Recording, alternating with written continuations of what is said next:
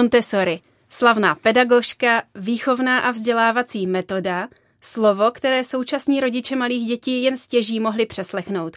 O co vlastně jde? O tom se dozvíte v následující téměř hodině. Na rádiu Proglas posloucháte pořád Na stole je téma a dnešním hostem je lektorka a následovnice Marie Montessori, pedagožka, zakladatelka projektu Výchova pro život, Vendela Koňaříková. Vítejte, dobrý den. Dobrý den vám i posluchačům. Pořádem vás bude provázet Lucie Švestková. Paní Koňaříková, vy jste původně učitelka. Um, mám pocit, že hodně holčiček má takový sen, že se chce stát paní učitelkou. Byl to i váš dětský sen? um, myslím si, že učitelkou jsem nechtěla být. Ale docela dobře si pamatuju okamžik z dětství, kdy jsem sama sobě slíbila, že až budu veliká, takže těm dospělým řeknu, jak mají děti chápat a jak s nimi mají i mluvit. tak eh, taková chvíle se odehrála někdy před šestým rokem a zůstala ve mně zapsána dodnes. Takže vy jste jako dítě vnímala, že to třeba není úplně v pořádku? Jak... Rozhodně, všechny děti toto vnímají. Nevím, kolik si jich to takhle v sobě vnitřně pojmenuje, ale mně se to takhle stalo. Takže pokud to chceme nazvat učitelkou, tak možná ano. Z dnešního pohledu to vidím jako část pedagogické práce. E, jak jste potom došla k tomu rozhodnutí opravdu být učitelkou, přihlásit se na pedagogickou fakultu? um, z části to byl vliv mé tety, která je psycholožka a velmi mě odrazovala od oboru psychologie. a hledali jsme společně nějakou možnou uh, variantu a uh, v posledním ročníku střední školy jsem uh, poznala paní, paní učitelku, která vlastně učila alternativně která učila waldorfskou pedagogikou, ale měla velký přehled i o jiných alternativách a dostala se na gymnázium jako učitelka češtiny. Zůstala tam pouhý měsíc, ale setkání s ní vlastně ve mně rozhodlo, že na ten peďák nastoupím. Mm-hmm. Očekávala jste, že se na té fakultě dozvíte právě něco o těchto uh, alternativních metodách, nebo s jakým očekáváním jste tam vlastně šla? Samozřejmě. Samozřejmě jsem očekávala, že tam budou všichni rozumět alternativním směrům, že všichni mi nabídnou právě tu možnost být jiná učitelka, než se kterou variantou jsem se do té doby, kdy mohla setkat. A toužila jsem potom být podobnou paní učitelkou jako tu, kterou jsem poznala v posledním ročníku gymnázia. Mm, ale to jste asi trošku narazila. narazila jsem extrémně a e, narážela jsem poměrně dlouhou dobu. Mm, nicméně e, takovéto vystřízlivění, e, co je realita pedagogické fakulty a jakým způsobem se nakládá s vnitřní motivací studentů, eh, si myslím, že eh, mi bylo dodnes prospěšné. Protože sama i externě na eh, univerzitě občas učím a bohužel někteří studenti se s takovým přístupem setkávají dodnes. Jak jste potom teda zamířila tady k těmto alternativním uh, směrům? Mm, stálo vás to nějaké hodiny samostudia nebo mm, dalo se tam něco vykutat? No, tenhle ten příběh já jsem dlouho nechtěla zveřejňovat, nicméně povím vám ho. A tím, že jsem opravdu nastoupila na pedagogickou fakultu s tím, že chci být skvělá učitelka, chci dětem rozumět, nechci mezi nimi dělat rozdíly, ať už z jakéhokoliv důvodu sociálního nebo u dětí se speciálními potřebami a obdobně, a toužila jsem reálně podpořit děti v jejich individuálním přístupu, tak jsem uh, bohužel obtěžovala naše vyučující už v prvním ročníku pedagogické fakulty. Obtěžovala jsem je svými neustálými dotazy. A pamatuju si, že při didaktice, didaktice českého jazyka nám byl předkládán jakýsi eh, metodický návod, jak učit děti, a teď se bavíme o prvním stupni základní školy, nikoli později, jak učit eh, děti ten základ, tedy číst a psát. A já jsem si říkala, to snad není možné. Takhle to učili i nás. Nikoho to nebavilo. Toto, toto byl drill. Pojďme si o tom povídat, jak to jde dnes. Vždyť tehdy se psalo rok 2006 nebo 7, já už si to úplně přesně nepamatuju. Uh, tak jsem si říkala, tak pojďte nás to naučit trošku jinak. No tak jsem taková ta nadšená, ještě naivní studentka opět zvedla ruku a zeptala jsem se, jestli by to prostě nešlo nějak jako lépe. no a protože už jsem byla tak nějak jako zapsaná, jako ta uh, viděná a příliš aktivní studentka, tak uh, paní docentce nebo doktorce, to už si přesně nepamatuju, s proměnutím prdly nervy. a řekla mi, koňáříková, vidíte radši za garantkou oboru a to bylo teda jako docela drsné. a jděte se jí zeptat, jestli vlastně má smysl, abyste tady ještě zůstávala a studovala. No ale já jako naivní po té střední škole ještě jako úplně jsem nevěděla, jak to na té vysoké chodí, tak jsem teda šla opravdu v tu chvíli za paní garantkou oboru, což tehdy byla úžasná, láskyplná, pokorná a nesmírně vzdělaná paní profesorka Hanna Kantorková. No a zaklepala jsem jí na dveře její kanceláře. Vůbec jsem ještě netušila, že se na takové konzultace musím objednávat a, a předem nahlásit a, a velmi důrazným klepáním jsem se mm, dostala do její kanceláře pro, pro rozhovor, který vlastně odstartoval moji kariéru alternativní pedagožky. Jak se na vás tvářila? Co vám řekla? Paní profesorka byla úžasná. Otevřela dveře a zeptala se mě, co tam dělám. Úplně bezelstně a já jsem mi řekla, že jsem si myslela, že se teda jako tady naučím konečně učit a vlastně se učím jenom něco, co vlastně ve výsledku dětem nepomáhá. A ona se usmála, naprosto klidně se mě zeptala, jestli bych jí dala 10 minut, že by mě ráda vyslechla více. Já jsem počkala a ona se svým stoickým klidem, rozvahou a opravdu tou lidskostí a otevřeností mi nabídla kávu a začala se mě ptát, co mi vadí mm-hmm. a co mě tedy zajímá a co je moje motivace pro práci s dětmi. No, dlouho mě poslouchala, opravdu mi věnovala určitě přes 20 minut. No a potom přede mě postavila sedm knih z názvy Montessori, Waldorf, Dalton a obdobně.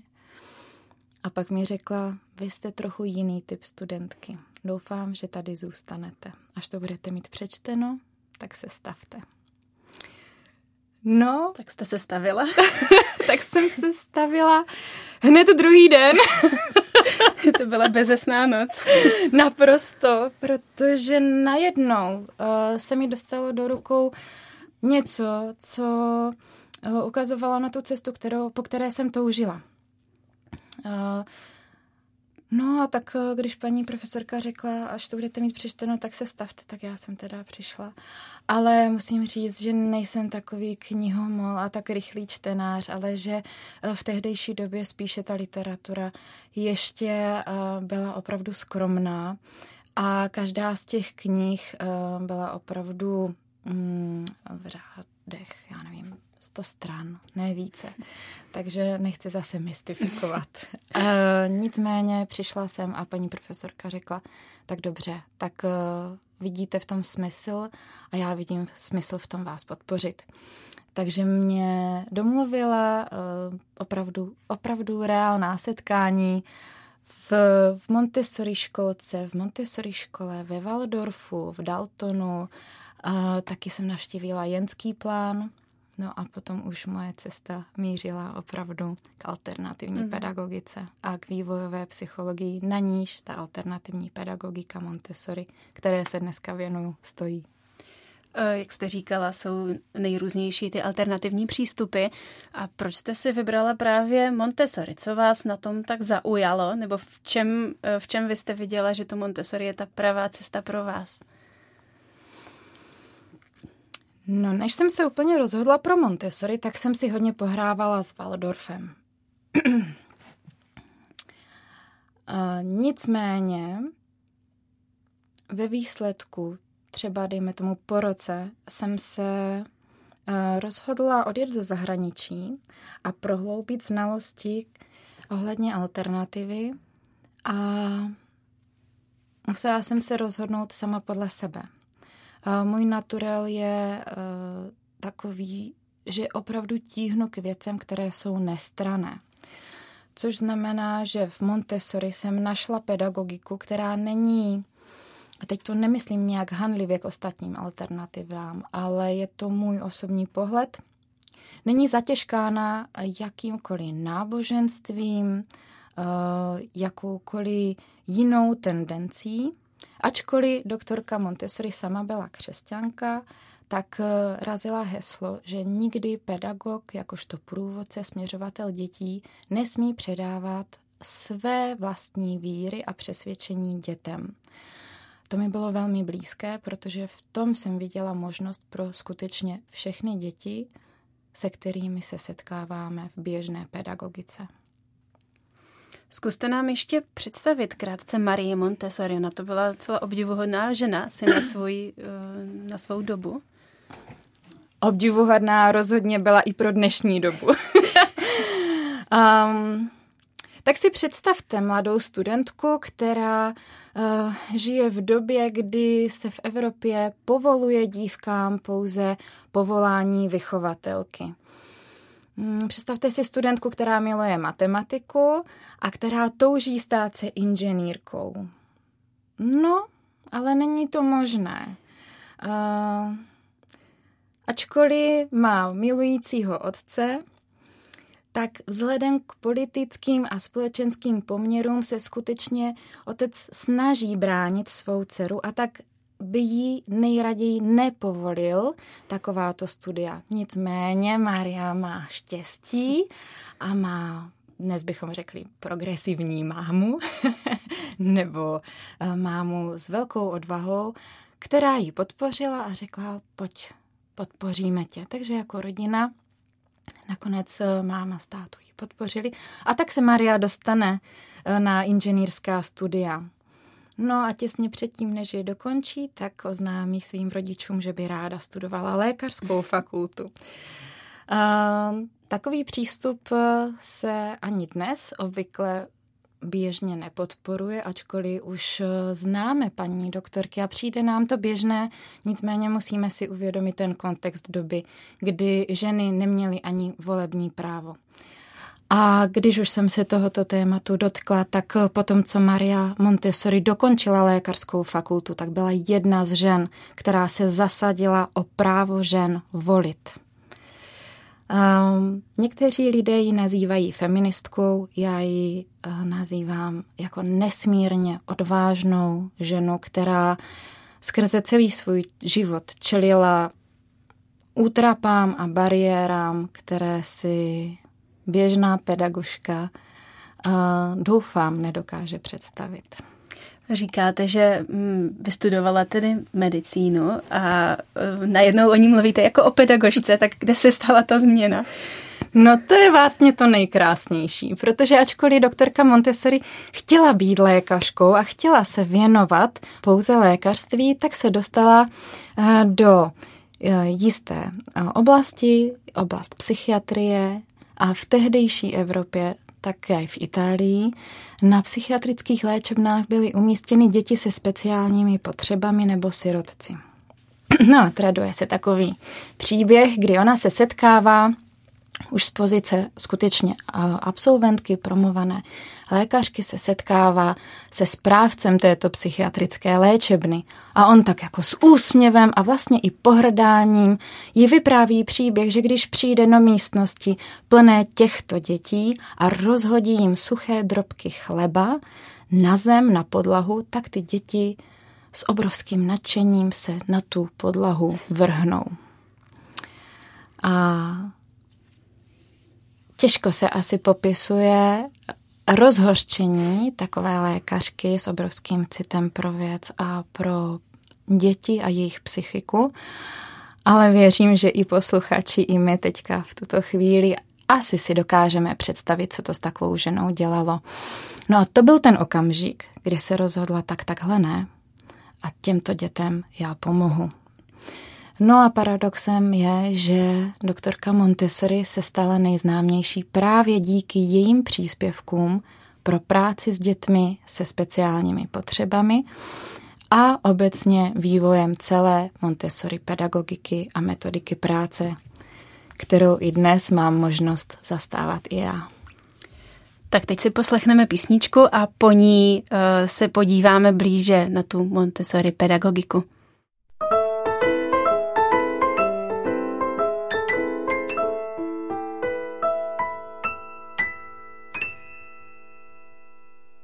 Posloucháte Radio Proglas. V pořadu na stole je téma, hovoříme o vzdělávacím a výchovném směru Montessori s Vendulou Koňaříkovou. Uh, už víme, jak jste si našla cestu k Montessori pedagogice a teď by mě zajímalo, jak ji můžeme zařadit do takového běžného života s dětmi.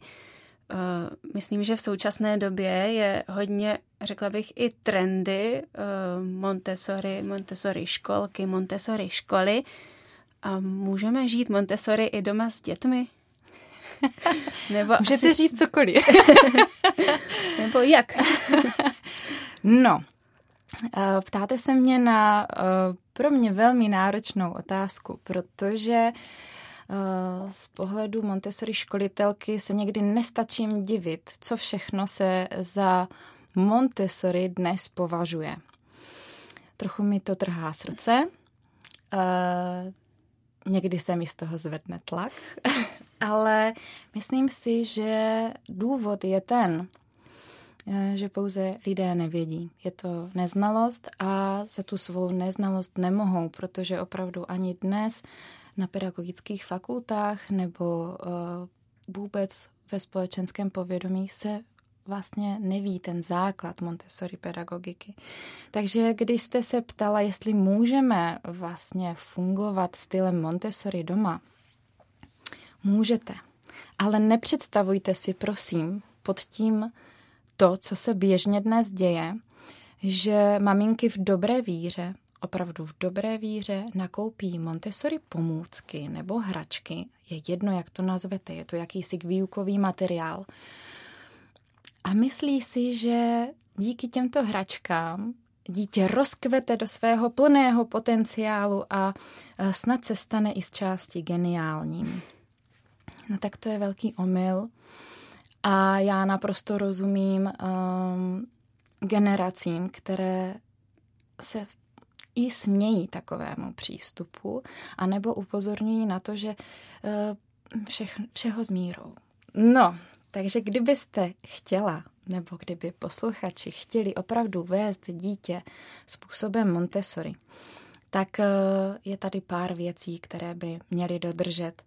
A vůbec nemusí ten termín, tu terminologii Montessori použít. To, co rozhodně dítě potřebuje, eh, je a to napříč alternativou nebo běžnou výchovou a vzděláváním, je jakýsi rytmus dne.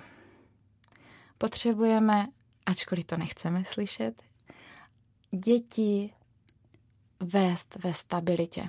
Takže nějaký harmonogram dne, kdy dítě ví, kdy co přijde, kdy má své síly zapřáhnout, eh, kdy je třeba nějaká činnost mu nepříjemná, ale že i tahle ta činnost někdy skončí a potom už si oddychne a tak podobně. Takže nejdůležitější, pokud bychom opravdu chtěli směřovat k Montessori způsobu práce s dětmi, tak je dodržovat jakýsi každodenní zritualizovaný systém neboli harmonogram dne, kdy dítě má dostatečný prostor na to se na jisté úkoly připravit. Ideálně samostatně.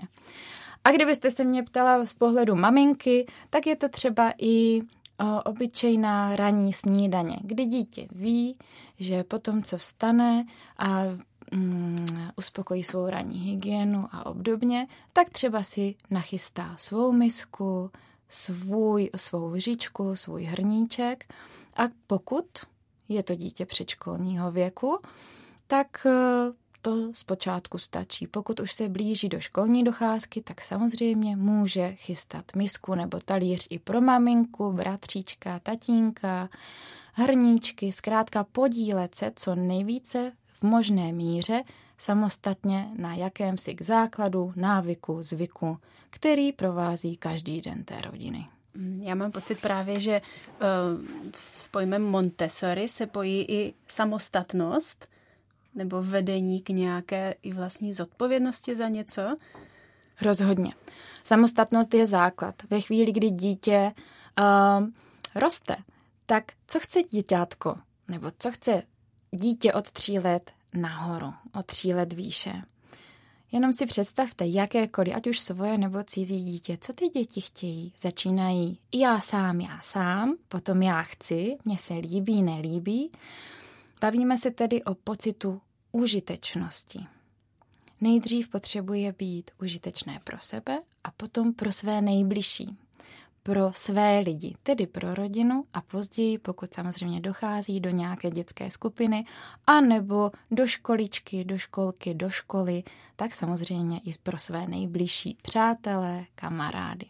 Ale začíná to v rodině, takže potřebuje zažívat pocit užitečnosti, že nikomu nepřekáží, takže samo si umí uklidit botičky, samo si umí pověsit tu bundičku na věšák, který je ideálně v jeho výšce, tak aby tam samo dosáhlo a nemuselo si zbytečně říkat o pomoc ve chvíli, kdy tu činnost už umí.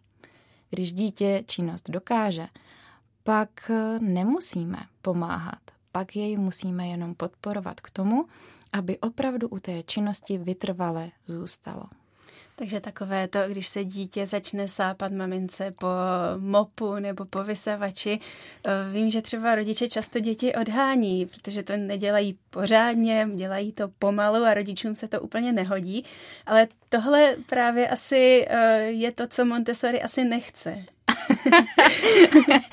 Já nevím, jestli to chce Montessori, pokud jako bychom se bavili o doktorce Montessori, ale můžu vám říct, eh, že pokud maminka potřebuje rychle vytřít, tak eh, mám velké pochopení pro to, že řekne dítěti teď ne, Nicméně dítě tím dává najevo, že by chtělo se naučit vytírat. A teď podle toho, jaký má věk, prosím vás, musíme vždycky mít zdravý selský rozum.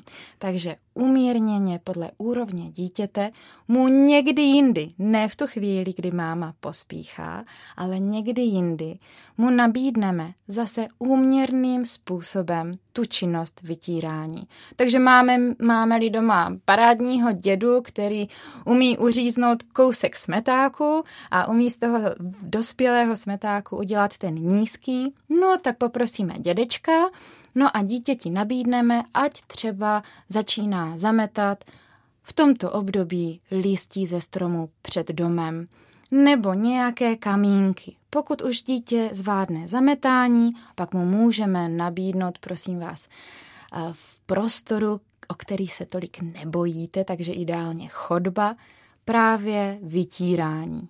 Ale samozřejmě postupně můžeme nejdřív začít tím, že pouze dítěti dáme do rukou malý mop s kyblíkem a na sucho si dítě vyzkouší, jak zleva doprava postupně k sobě tím mopem vytírá, až potom přilijeme trochu vody, až potom přilijeme trochu více vody.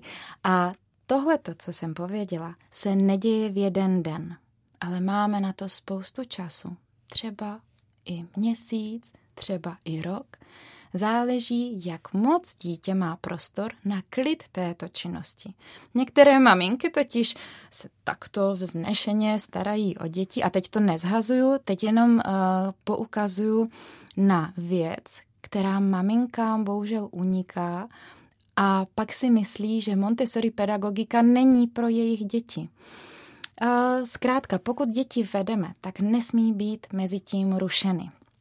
Takže pokud bychom tento postup dodrželi, ale do toho na dítě mluvili. Tak takhle ano, tak takhle ne, no zvedni si ten mop pořádně, no a dávej pozor na kyblíček a už si pro něj běž. A nebo do toho ještě mezi tím si pustili třeba televizi nebo uh, rádio a poslouchali písničky a vedle dítěte bychom začali tancovat, tak je přece přirozené, že dítě ztrácí pozornost od samotné činnosti vytírání a přidává se k činnosti jiné, která ho v tu chvíli, v tom okamžiku zajímá více. Takže i o tom mm-hmm. je jakási metodika práce, která je součástí Montessori pedagogiky. V souvislosti s Montessori pedagogikou je pojem senzitivní období. Každé dítě má nějaký svůj vlastní uh, rytmus, kdy je zralé na to eh, vnímat, chápat, učit se nějaká nová eh, nějaké nové dovednosti. Můžete k tomu třeba říct, co tak děti v různém věku, já nevím, třeba teď si představíme malé miminko, tak jaké jsou senzitivní období třeba u malého miminka, potom třeba u dítěte školkového věku? Tak pokud se máme bavit o senzitivním období, tak eh, si tento termín nejdřív potřebujeme opravdu vydefinovat. Protože tak jako jiné části uh, z Montessori pedagogiky je tento termín skloňován v různých um, podobách. Takže co je senzitivní období? Uh, pokud by naši posluchači eh, chtěli si více dopátrat, tak můžou otevřít třeba vývojovou psychologii od Erika Eriksona a jistá vývojová období si i nastudovat. Eh, z těchto vývojových období vycházela právě doktorka Montessori a popsala právě zmíněná senzitivní období. Jedná se o to, že když jako dospělí jednáte s dětmi, vychováváte nebo vzděláváte, zkrátka jste s nimi, jste v jejich přítomnosti, tak můžete vidět jednotlivé znaky, které jsou velmi typické pro nějaký určitý věk. Jednotlivé znaky jejich chování. No a když se vám podaří ty znaky zachytit a znáte jednotlivé i vývojové úkoly těch dětí, No tak právě těmito porovnáními, znakem a znalostí vývojového období můžete předpokládat, k čemu asi by v tuto chvíli, kdy s dítětem pracujete, mohlo to dítě asi tíhnout k nějaké, ať už činnosti, mm, práci s rukou nebo tělem, nějaký pohybový aparát, zapojit motoriku, a nebo poznání, tedy nějaké myšlence, nějakému skutečně učení. Senzitivní období je chvíle, kdy dítěti nabídnete co nejjednodušším způsobem nějakou variantu hry a ono se spontánně naučí cíly té hry. Ta hra může být skutečně vědomostní nebo dovednostní.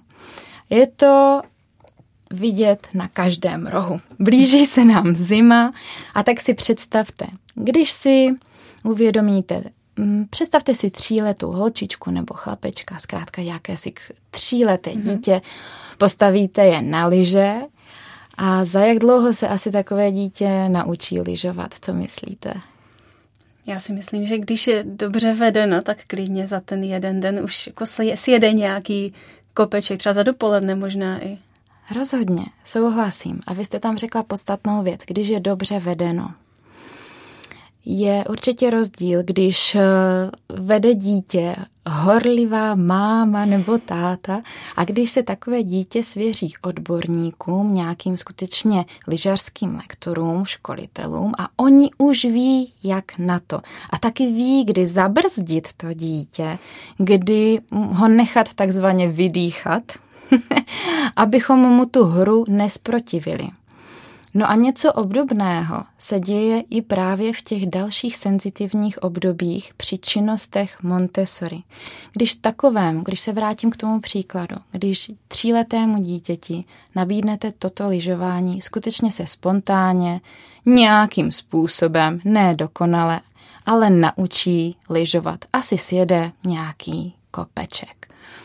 No A co se tam stane? Začne mít tu činnost rádo. Mm-hmm. Takže když jej za nějaký čas, za libovolný čas, znovu postavíte na ty lyže, tak asi s radostí znovu začne tu činnost prohlubovat. Znovu bude se chtít učit lyžovat. A už mu nebude stačit pouze pluch. Už bude chtít i zatočit. A později sjet náročnější a náročnější kopce.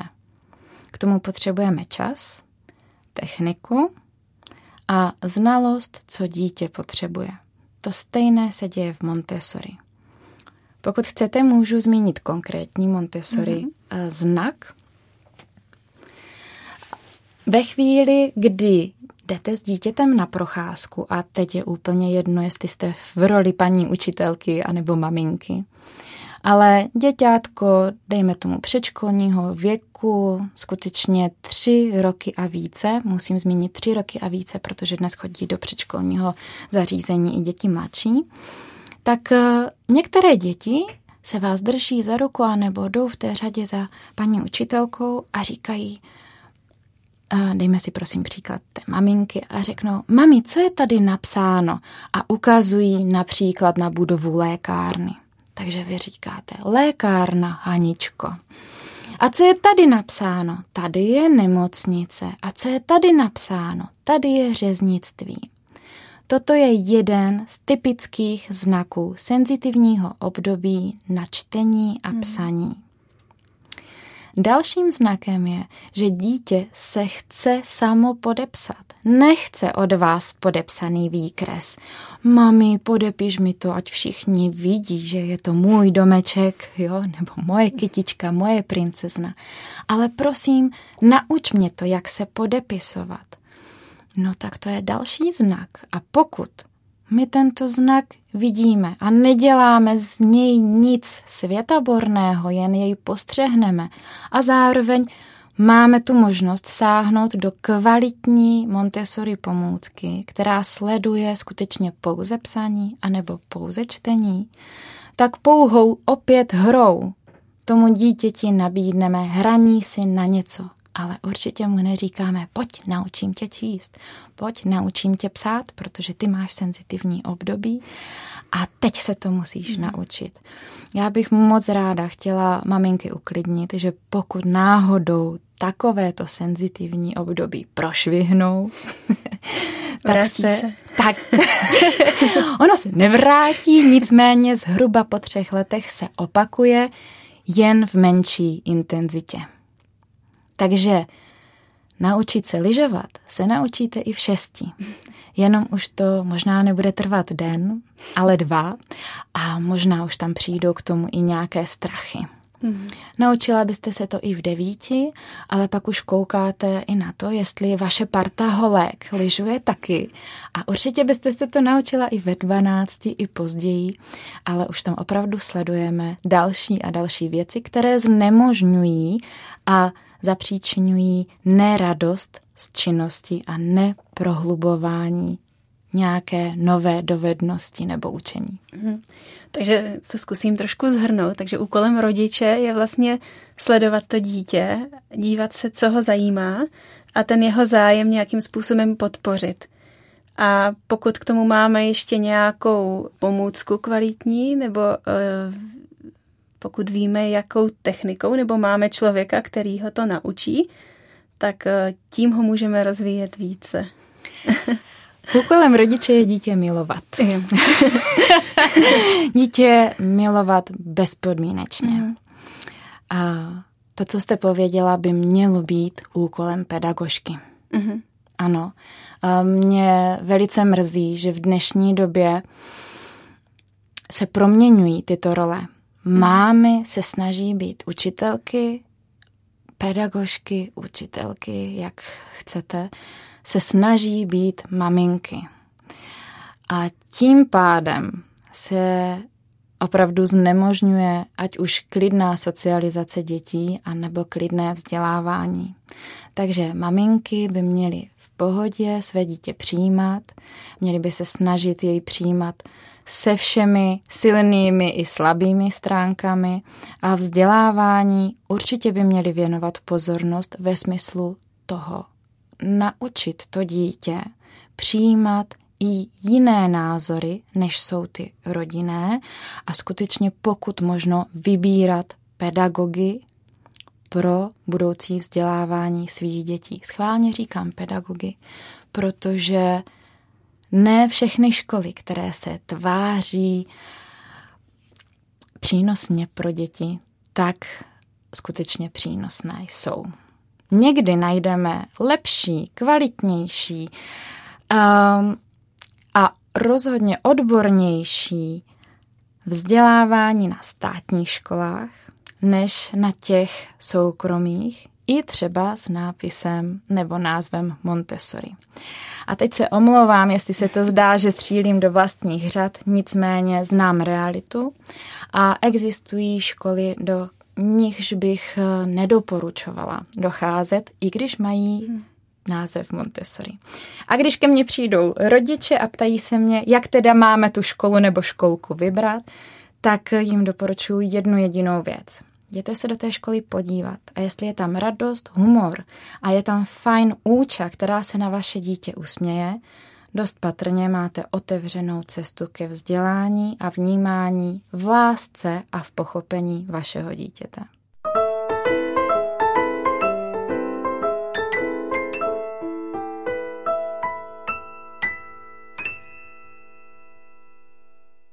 Na Rádiu Proglas posloucháte pořád Na stole je téma. Eh, hovoříme s Vendulou Koňaříkovou, Montessori školitelkou. Eh, co podle vás nejvíc trápí dnešní rodiny, ať už děti nebo rodiče? Mám pocit, že jsou to dvě věci. A jedna je hledání jakési rovnováhy mezi tím, kdy hledáme k dítěti respektující přístup a teď mi to prosím promiňte, ale nějakou rozpustilostí, nějakým spratkovstvím. Jo, mnoho rodičů se na mě obrací eh, s žádostí naučte nás, jak komunikovat s dítětem tak, aby rozvinulo svůj potenciál, ale zároveň, aby nám neskákalo po hlavě. Takže nějaký ten balans rodiče potřebují najít jakousi rovnováhu s tím, jak vychovat dítě slušné, ale ne poslušné. Tak to je jedna věc. A druhá věc, která si myslím, že rodiče trápí, je jakási nejistota ve výchovném modelu, protože mnoho rodičů má dojem, že z původní rodiny neměli možnost načerpat kvalitní vzorce jednání a výchovy dětí a nechtějí opakovat stejné chyby, za což jsem já ráda, za co už jsem méně ráda, že se ty cesty hledají zkratkovité. Takže ve chvíli, kdy něco nám v uších hezky zní, tak máme tendenci experimentovat na vlastních dětech a vyzkoušet ledasco. A kdybychom otevřeli skutečně odbornou literaturu nebo nahlídli do minulých generací, co je trápilo, možná, že bychom našli i pomoc k dnešním generačním problémům, protože eh, přeci všechno se opakuje. A to, co trápilo nás, už trápilo rodiče a pedagogy dávno, dávno před námi. Jenom nejsme zvyklí na to používat kritické myšlení a jsme zvyklí, bohužel, skutečně naslouchat rychlým mm, a přes příliš jednoduchým názorům a ty následovat. Takže já bych doporučila všechno, co slyšíte, ať už se to týká alternativní pedagogiky nebo um, jakýchsi jako psychických, vývojových potřeb dětí, všechno filtrujte přes sebe. Nezapomeňte vždycky na to, že pokud se jedná o vaše dítě, tak vaše rodina je jedinečná. Oba dva rodiče musí být autentičtí ve svém projevu. A pokud se s nějakým, ať už pedagogickým nebo eh, vychovatelským směrem stotožní, pak skutečně si potřebují dobře upevnit, jestli je jim v tom dobře. A když je v takovém směru dobře rodičům, pak v tom bude dobře i tomu dítěti. Ale je fajn si dát čas a neskoušet na děti hned první věc, kterou jsem dneska přečetla v nějakém super novém bestselleru. Já mám právě, teď jste mě trochu navedla na další otázku. Eh, vnímám takový rozkol mezi tradiční výchovou, která eh, ten pojem podle mě má takový trochu, takovou trochu pachuť, jakože jak někdo vychovává dítě tradičně, tak je všechno špatně a rodiče se snaží být moderní, jít nějakými novými přístupy. Jak to vnímáte vy? Co vlastně ono je pravda, že také tradiční, eh, každý asi byl vychováván jinak, ale dá se to nějak zobecnit, že třeba dříve před, já nevím, 30-40 lety se děti vychovávaly jinak, třeba, já nevím, pevněji, striktněji a teď je v takové to hledání mezi těmi moderními přístupy? Nechci být příliš odborná, Nicméně, pokud se budeme bavit o tradičním modelu, jak jste jej v tuto chvíli nazvala, jinak si myslím, že ten obraz vypadá malinko jinak, ale pokud se budeme bavit o tom, že děti byly eh, striktněji, eh, jak jste to prosím říkala, striktněji vychovávány a, a více vlastně uzurpovány, možná drženy v tom svém projevu, je to pro mě náročné to vyslovit, ale ze svého úhlu pohledu tam vidím velký problém. Generace našich rodičů před 40, 45, 50 lety byla povětšinou zatížená tím, že prostě máme neměli čas. A politický systém nedovoloval ani svobodný projev těch rodičů. Takže musíme mít pochopení k celému kontextu, proč se výchova dělá tak, jak se dělá. Mnoho rodičů, obzvláště z citlivých řad rodičů, tak nedovolovalo před svými dětmi projevovat svůj názor a z ohleduplnosti a péče o děti nevychovávali děti k přirozenému a svobodnému projevu. A nemyslíme si, že všechno je jenom o výchově předškolní nebo rané školní, Ony se tady děly věci, o kterých mluvil už třeba pan profesor Matějček nebo pan profesor Langmajer a to byly kojeňáky. Takže ve chvíli, kdy dáte dítě do kojeneckého ústavu, kdy to dítě opravdu nastupuje do vzdělávacího zařízení ještě před dvou a půl dokončeným rokem, tak se v tom dítěti dějí takové mechanismy, které už bohužel jsou doživotně nenávratné. A to se samozřejmě v dospělosti projevuje i na výchově dalších generací. Nechtěla jsem ale končit takhle pesimisticky a omlouvám se. Eh, já bych si vlastně nejvíce přála, abychom se odvážili přijít za vlastními rodiči nebo prarodiči a zeptali se jich, proč oni takto vychovávali. Protože se mi zdá, že to je to, co chybí.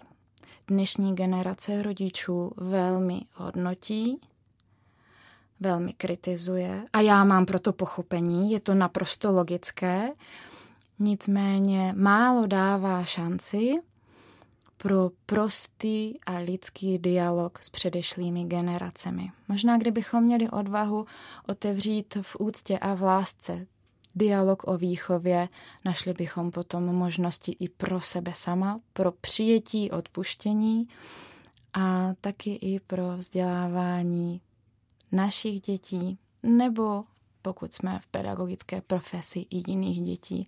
A to už ať se bavíme o Montessori pedagogice, anebo o jakékoliv běžné pedagogice, anebo výchově a rodičovství.